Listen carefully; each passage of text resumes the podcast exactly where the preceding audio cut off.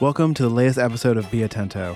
I am Jesse Ulrich, CEO of Random Productions and editor of this podcast. The Be Atento podcast offers helpful tips and stories from some of today's most successful entrepreneurs and investors, and is brought to you by Atento Capital, a Tulsa based venture fund focused on driving returns through early stage venture investment in local economic development and job creation. Atento stands for helpful, careful, thoughtful, conscientious, and polite. As Atento Capital seeks to embody these characteristics to all of its stakeholders. Hi, everyone, and welcome to today's show. My name is Will Gray. I am the co founder and general partner at Atento Capital. And I'm pleased to have with us today on the show co founders of Volt, Martin and Matt. Welcome to the show. Volt is the first messaging ops platform for software companies building into the SMS space. I'm excited to have you guys. Good to Thanks be here. so much. Give us a little bit of background on on who you guys are as, as people and and and just your your journey to Tulsa to kick things off. Yeah, I guess I can jump in there. So, yeah, originally uh, met at OU. Uh, so, none of us are really from Oklahoma. Um, Matt from Pennsylvania. I'm from Norway. Uh, but met at OU by chance. Uh, was equally as passionate about startups. Figured that out as we were kind of met randomly at a party, I think. Yep. Decided to just do kind of a startup weekend together through Techstars and ended up dominating that one. Uh, so, oh, yes. so, won some co-working space through that and ended up doing a couple different projects together. Figured out that we worked really good together. Um, and yeah, like fast forward two years after we had done a bunch of projects, and I think it was like 24 altogether. It was an absurd amount of projects. Um, we then decided, um, kind of from a need that I was experiencing at work, to start a text marketing company called RespondFlow, uh, specialized in building uh, relationships with customers, um, automated but feeling completely personal. Uh, and started that bootstrapped together, living in a house in OKC, uh, basically sacrificing nights and weekends, uh, just growing it. Uh, that was our entire hobby and life. We had a little about a dashboard in our little lobby in our uh, living room. It was super funny because we were all just clustered on a desk, and she had this big dashboard. It's super Silicon Valley pre like dot com boom. Pretty funny. Yeah, we felt really official. Yeah, we did. We did. That's awesome. Uh, so, guys, give us tell us what Volt is today, and then I want to and then I want to start kind of from the beginning and really go from RespondFlow to where where we are today. But but give us a sense for what Volt is today and who you're working with and what you're hoping to achieve. Yeah, I'll take that one. I mean, right now we're mostly a platform that helps people building into the SMS space optimize their SMS deliverability. Big thing we learned after building RespondFlow is that as you grow up as a software company and leveraging your volume for SMS, there's key things you have to build to manage and optimize that. And we realized everyone from the big players, from PostScript, Attentive, all these big names, if you looked at the category, need to build these things and varying levels of quality. And so now we're just taking these internal tools that we've had to build for RespondFlow and leveraging that for their companies. So that includes analytics for SMS, knowing why didn't my message deliver? Because as you know, like Martin said, there's a really strong channel with SMS, but it doesn't matter if it doesn't hit the inbox. And so we're allowing companies to get a better uh, look into their analytics and then also streamline that whole process so that they can worry about only just sending text and performing. Yeah, and that is uh, what what an amazing discovery to to kind of figured out that this is a need for customers. Um, uh, but I think what's so interesting about your journey is that you, know, you started in a place that was tangential to this, and now we're here. Uh, take me back to take me back to RespondFlow. Uh, I really want to I really want to dig into how you know you landed in Tulsa and what you learned through RespondFlow, like what it was like working in a startup in the city of Tulsa, and and then really kind of how you discovered um, what you have today with Volt, and and then we can kind of go through the rebranding story and where we are today. But take us back to RespondFlow, Martin. Yeah. So I guess, um, yeah, like I said, I started this through just a need that I had uh, at a medical device startup uh, that I was working at at the time, straight out of college. Um, and like as we were building it, it started kind of just small. Started just like, hey, like maybe we can just make a simple interface for this, just to solve it purely for this company that was at. Um, and quickly realized like, well, this problem seems pretty just non-unique. Like this seems like something that would be an issue for any sales team.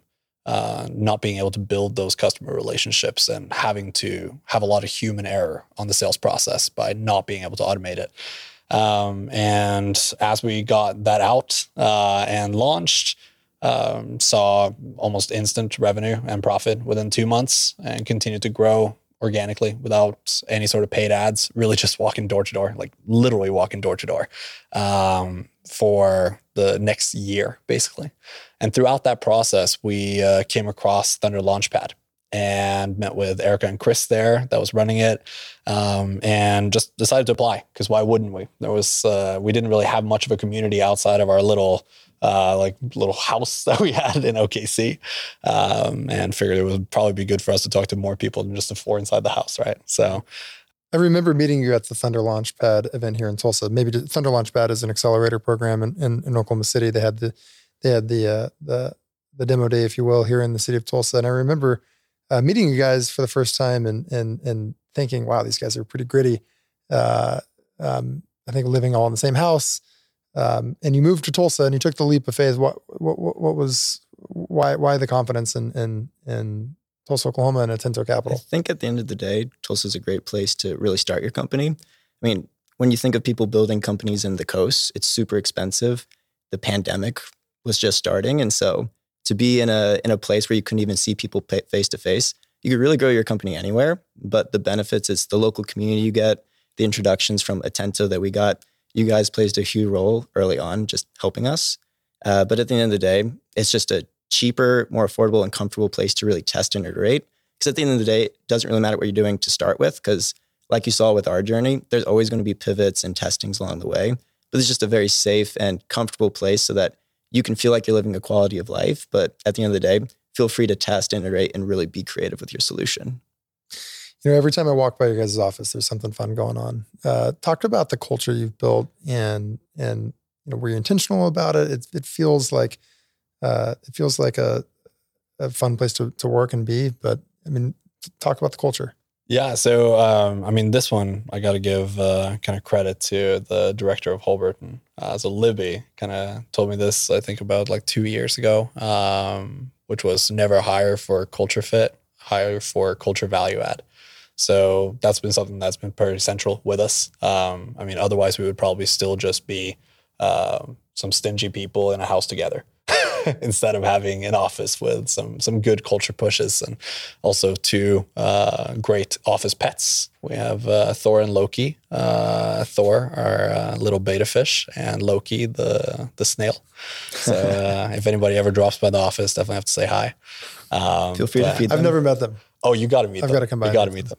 be intentional about that next time. But yeah, so that, that I would probably credit it to that. And what's it been like scaling a company? Like hiring people is not easy. Um, in in thinking through culture add, not just culture fit, um, but you know, kind of allocating responsibilities and letting go of certain responsibilities as as as you scale. What's that been like? It's been tough. I mean, we were extremely fresh coming into this. I mean, this was the first real startup for for both of us, and I mean, it was the first time that we had to truly hire and vet and be fully responsible for somebody's career, right? On that standpoint, and we've always wanted to help and been very clear that like, hey, we are hiring people where our dream for them is that they can leave in two years because they felt like we were transparent and open enough to teach them about startups that they felt like they were empowered to start their own. And then we could just invest in those companies and help them, right? So um, that, of course, is is hard to do. And I think it comes from the fact that like we worked so well together since we were so entrepreneurial that we were looking for the same.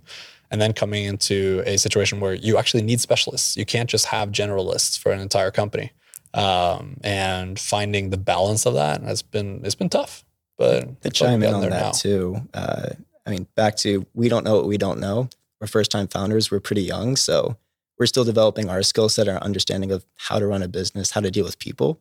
And so at the end of the day, it takes a lot of trust. Like honestly, if you don't know anything about that specialty, it takes a lot of trust to hand the reins to somebody else and I think early on, especially for a first time founder, it's understanding what to look for in a, in a hire, not just culturally, but performance wise. Can I trust them to get the job done? Can they be value add on the culture? And for someone who's really just out of college, it's really tough to kind of gauge that. But I think that's what uh, you guys have been really helpful with, with the recruiting and helping us qualify and write uh, good job descriptions.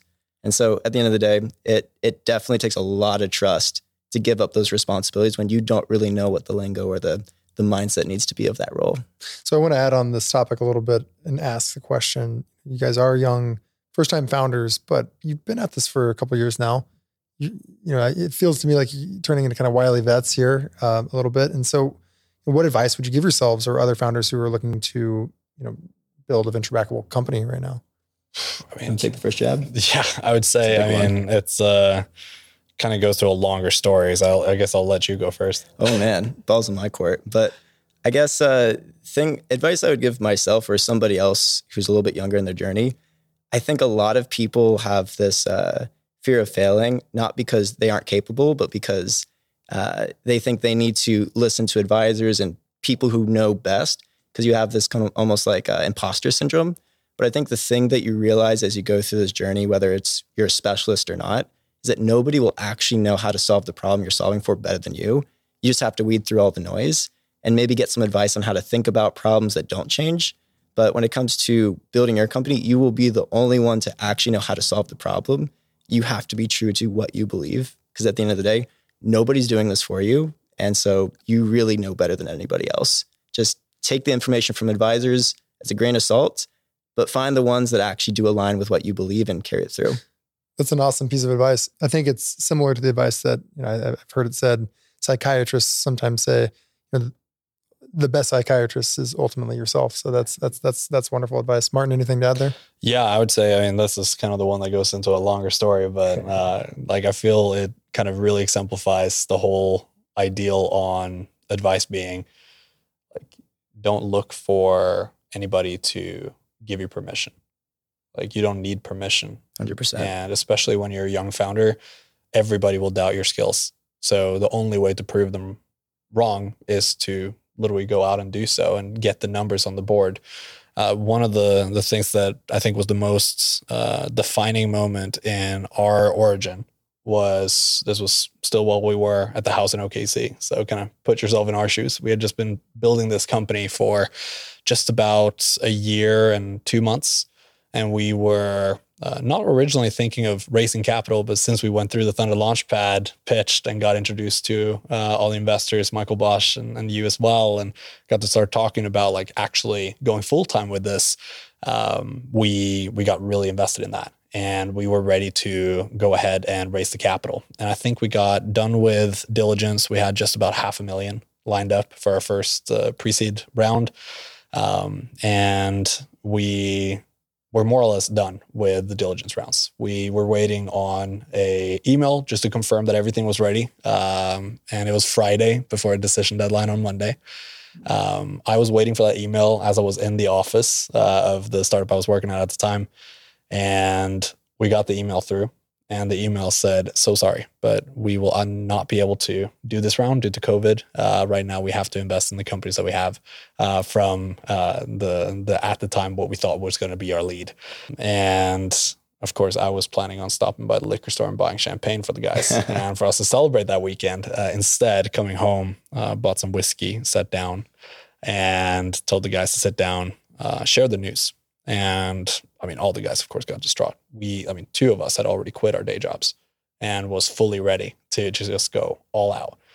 Uh, so, and one of the guys even just like walked out, was like, "Hey, I just need some air. This is too much." Um, so I told team like, "Hey, let's like meet back up tomorrow morning. Let's talk about this. Like, we started Bootstrap. We can continue to be Bootstrap. We have enough money now. We can split it. Let's figure something out." Um, wake up that morning, fully expecting to have everybody still be in bed because we didn't really talk that much that night. We were just kind of pretty sad and walked down just to find all three guys standing there by the whiteboard, already having gotten coffee, being like, "Hey, Martin, come here. Let's let's talk through this. Let's figure this out."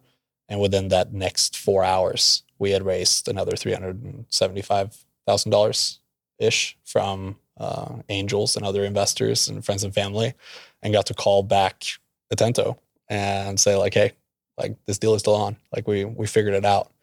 And uh, yeah, I think that really just goes to like don't quit if you still believe in it. It feels like in you know watching startups, uh, there's always something urgent that needs to be done, and that sounds like a really great example of of uh, you know something important needing to be taken care of. And what is it that you're working on today that's really important, and how are you guys approaching it? Yeah. So I would say right now the biggest thing is to kind of take a different approach than what we originally did with RespondFlow. Um, with RespondFlow, we went a solution path where we were very sales led. We were basically just trying to listen to what the customers needed, what integrations they needed, whatever rejections we got on holdbacks on sales. With Volt, has been a complete different approach. Now it's basically taking our time, listening to the core problem that's there, and then finding the right people who have that problem, but that's also willing to let us be the ones to solve it for them. And then coming in sort of with a blank plate of a product. And it's not going to solve all the problems for them, but it's a start. And then hearing from these market leaders, these massive companies that are now just like, wow, I love that you're solving this for me because I hate doing this manually. We're wasting 13 hours a week just downloading MDRs, reports, and going through logs. And if you can just simplify this for me, like this is worth a lot of money. So suddenly we get these amazing, talented individuals that have dealt with this issue for like 10 years because it's been an issue ever since CPaaS really got invented by Twilio back in 2008. And seeing the passion that they have to help us build a product that we can sell to them, it's just a world of change. I think so. to chime in on this one too, it's uh, in a in a different way of saying it. We've we've basically we're just ha- uh, hacking away at trees all day. We had a forest of like a thousand trees we kept trying to hack away, thinking we need to get all thousand trees. But then instead of doing that, we sat down, like, here's the problem. Here's our customer. Let's talk to them about what they really need. And then we fine tune, we sharpen the axe. And now we're like, okay, we can cut this specific tree really well. And now, because of that time, and uh, instead of just selling and blindly trying to follow revenue, which I think a lot of young founders kind of fall in that trap of like, oh, I need to get to this goal and I need to get to 1 million, 2 million, 10 million ARR in like two weeks uh, we're really taking the approach of slowing down, talking to customers, really knowing the pain point better than they do. And so by the time we talk to them, we have a solution that they really resonate with and that really solves the problem. Because I think where people mess up is that they see, oh, these companies with 10, 20 million ARR, 100 million ARR. But it really doesn't matter because the way to get there isn't just selling, it's by creating a solution that really solves a problem. And the only way to do that is understand the problem better than your customers. Guys, I want to switch gears a little bit and talk a little bit more about the Tulsa ecosystem. Matt, I don't know if I know anyone that is uh, a bigger social butterfly across the ecosystem than you. Uh, you know, I, I, always walk into 36 degrees north uh, incubator space and, and see you uh, connecting, um, connecting with everyone across the floor and really across the city. Talk a little bit about the closeness of the ecosystem. I mean, the camaraderie. Um, you know, what's been your experience? Honestly, great thing. If you ask, it'll happen. Because at the end of the day, gates are low. People want to help. It's a it's a city that loves itself in the best way possible. And even people that aren't from the city that are being flown in through Tulsa Remote or other programs, uh, they're really falling in love and buying houses here. And so everyone has this weird vested interest to grow and expand Tulsa because everybody wants everybody to succeed. So if you have a question, if you have a problem, like even in our Slack with 36, type in a question, you have like eight people right there to help you and willing to get on a call. No questions asked. That's great. Uh, you guys hang with the other other Atento portcos? Of course. What's, oh, yeah. what's the relationship like?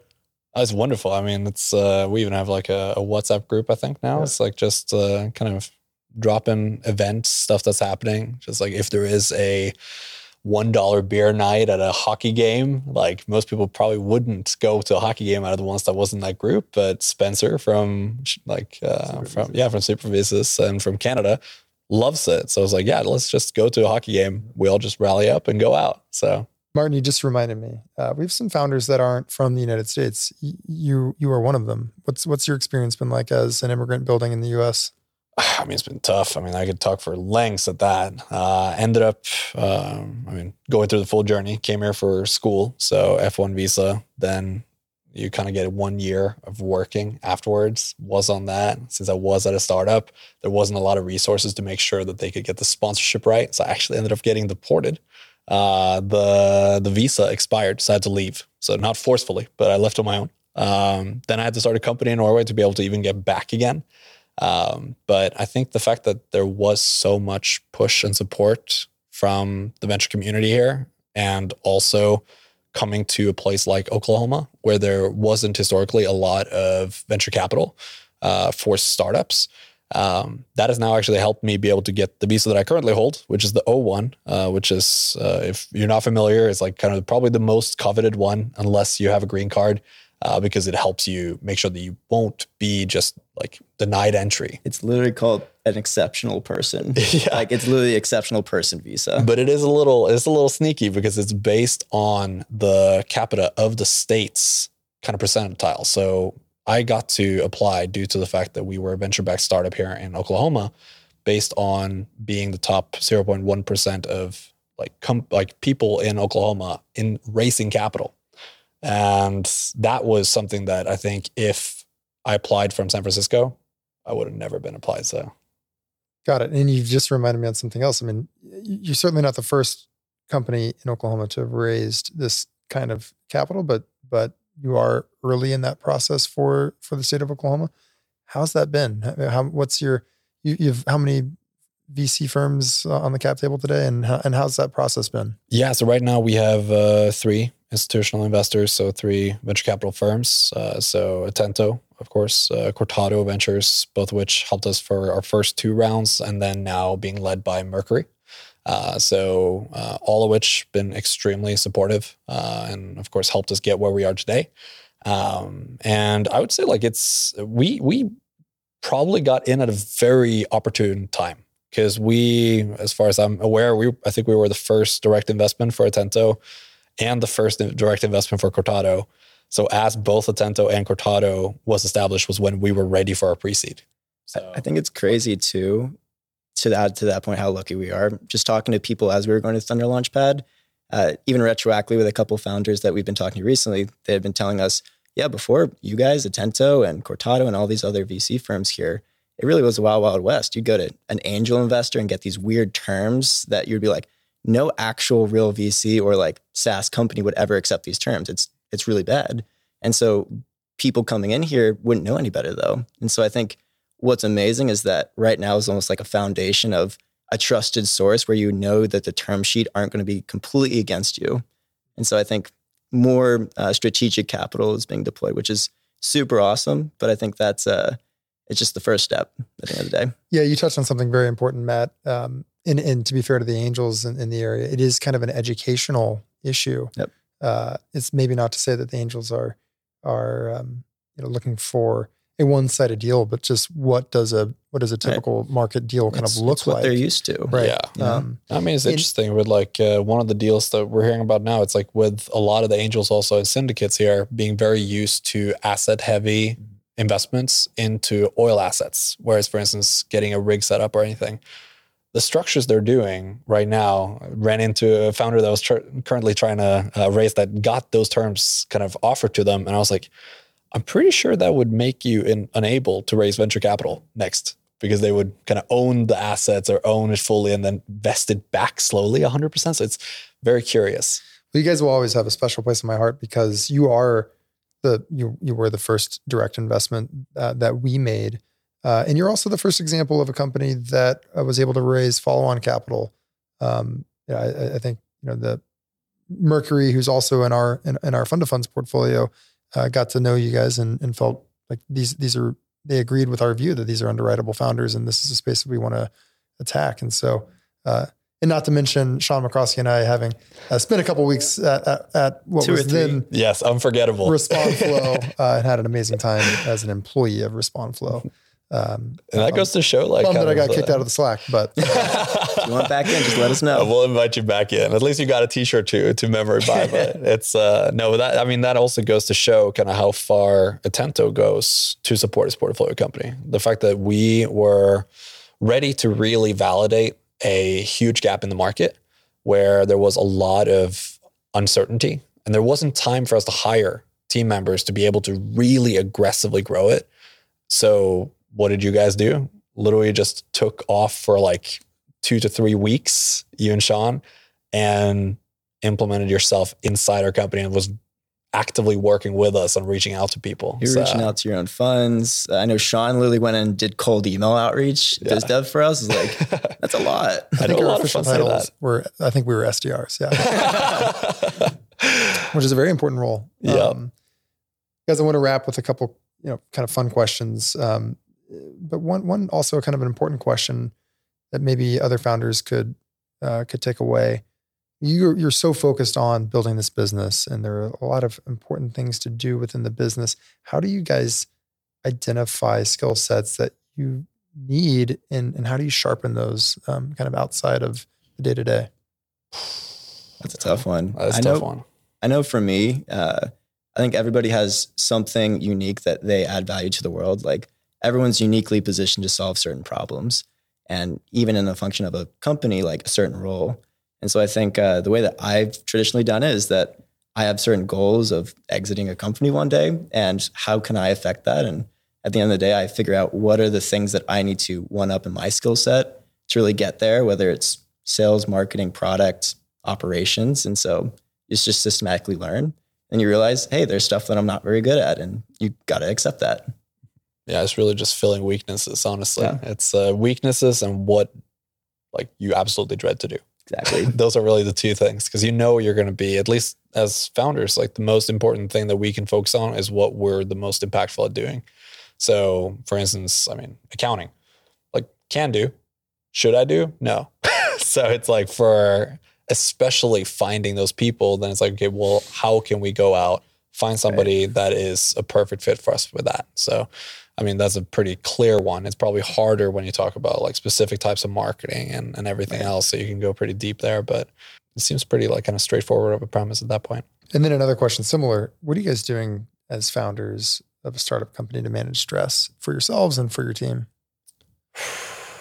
Hobbies, I guess. Oh, yeah. Honestly, there was somebody who told me that if a founder does not have a lot of hobbies, what are you doing? Because you have to be naturally curious. Uh, but for me personally, it's just music, yoga, meditating, and doing anything to have like a second life out of your business. Because you are living your business all the time, but you also have to figure out a way to exit it and just be your own self without the stress of your goals, objectives, and just have a whole nother separate life where that doesn't cross over. Speaking of hobbies, Matt, I've, I've heard one of your hobbies from from uh, Alex Schneider, a bottle that that disc golf is is in that is, it is in that realm. I've yet to see you on, on the course. I'm I'm ready for the pros. You know, um, I'm training heavily.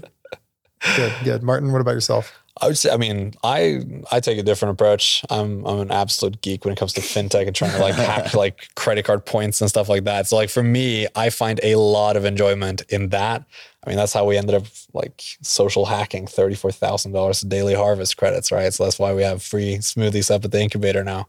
So it's like small stuff like that. I feel probably at a deeper level is just finding something that I can be successful at so that I can see progress. Whereas bigger goals with the company might take months or years to see looking backwards. Oh, wow, that was a lot of progress. But in the now, it's hard to see that immediate. I find that immediate satisfaction with with credit card points.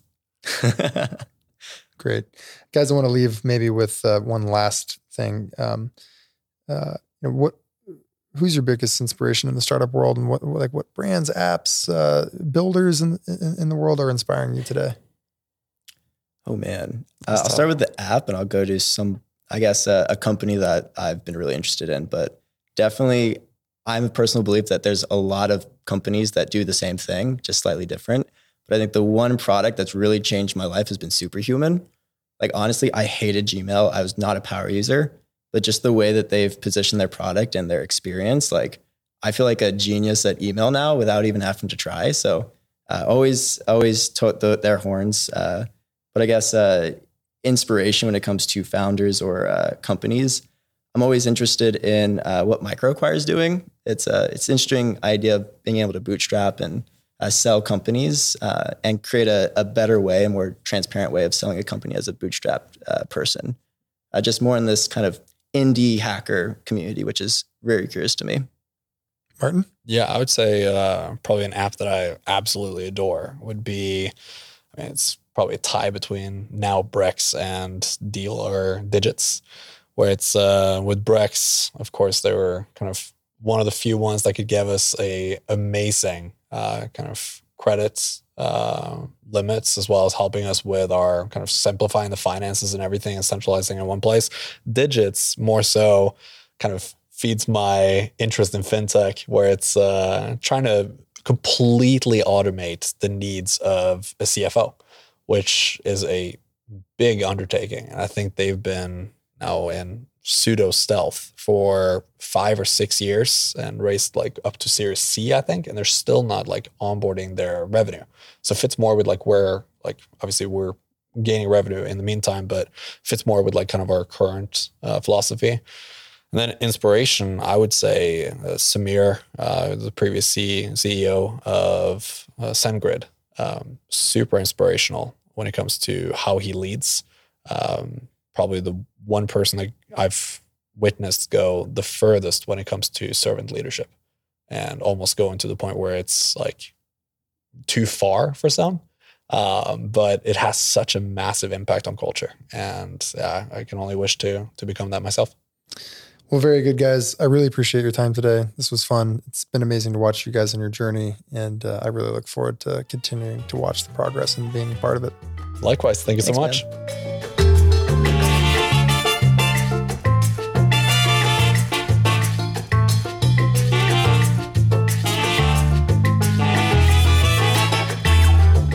Thank you, everyone, for tuning in to the Be Atento podcast. You can find this podcast anywhere podcasts can be found. Make sure to subscribe or follow and to leave us a review on Apple Podcasts. Don't forget to follow At- Atento Capital across all social media platforms. And we look forward to speaking with you all again on the next episode of Be Atento.